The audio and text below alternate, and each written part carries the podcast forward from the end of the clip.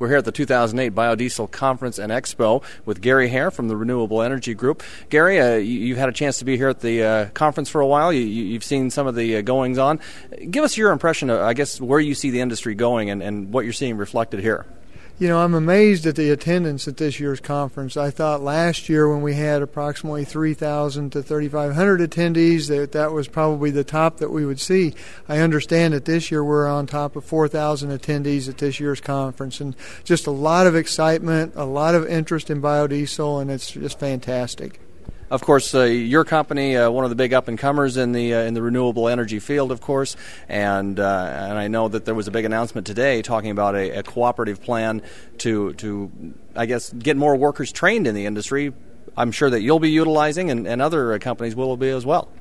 Absolutely. Today, there's a void in experienced people that know how to operate a biodiesel plant, know their way around the equipment in a biodiesel plant, and this training is designed to fill that void in the marketplace today. And I think it's just an exceptional uh, opportunity for people to get involved in biodiesel business and in the industry, as well as to give the back to the industry and provide trained, skilled workers for upcoming production. And, and, you're kind of touching uh, obviously on the uh, the producers end of it. Uh, you you've got maybe a different perspective than, than some of the other folks here uh, as well. What do you see as being what you need to overcome maybe in the next year, two years, ten years down the line?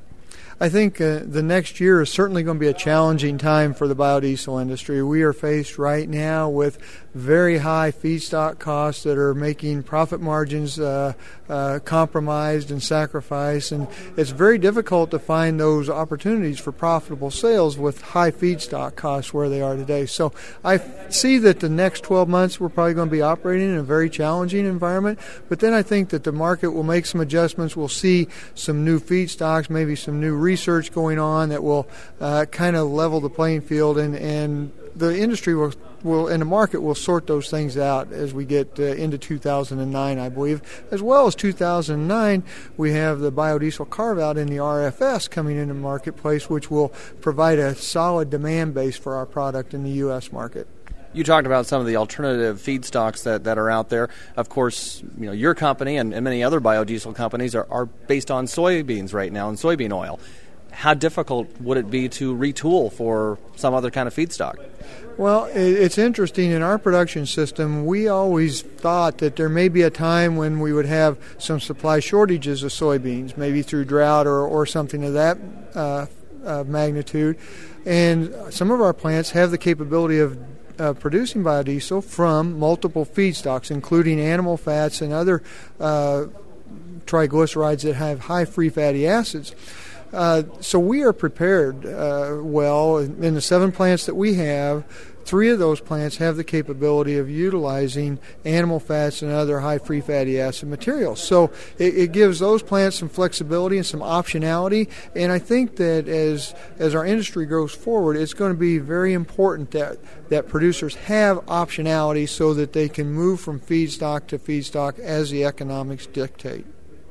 Gary, some great stuff. Anything uh, else you'd like our audience to understand about what you guys are doing here, and, and I guess where you see things going in the next uh, year, two years, ten years down the line? Sure. I, uh, we are in challenging times right now, but I am very optimistic on the future of the biodiesel industry. It's the right thing. It's the right thing for our country.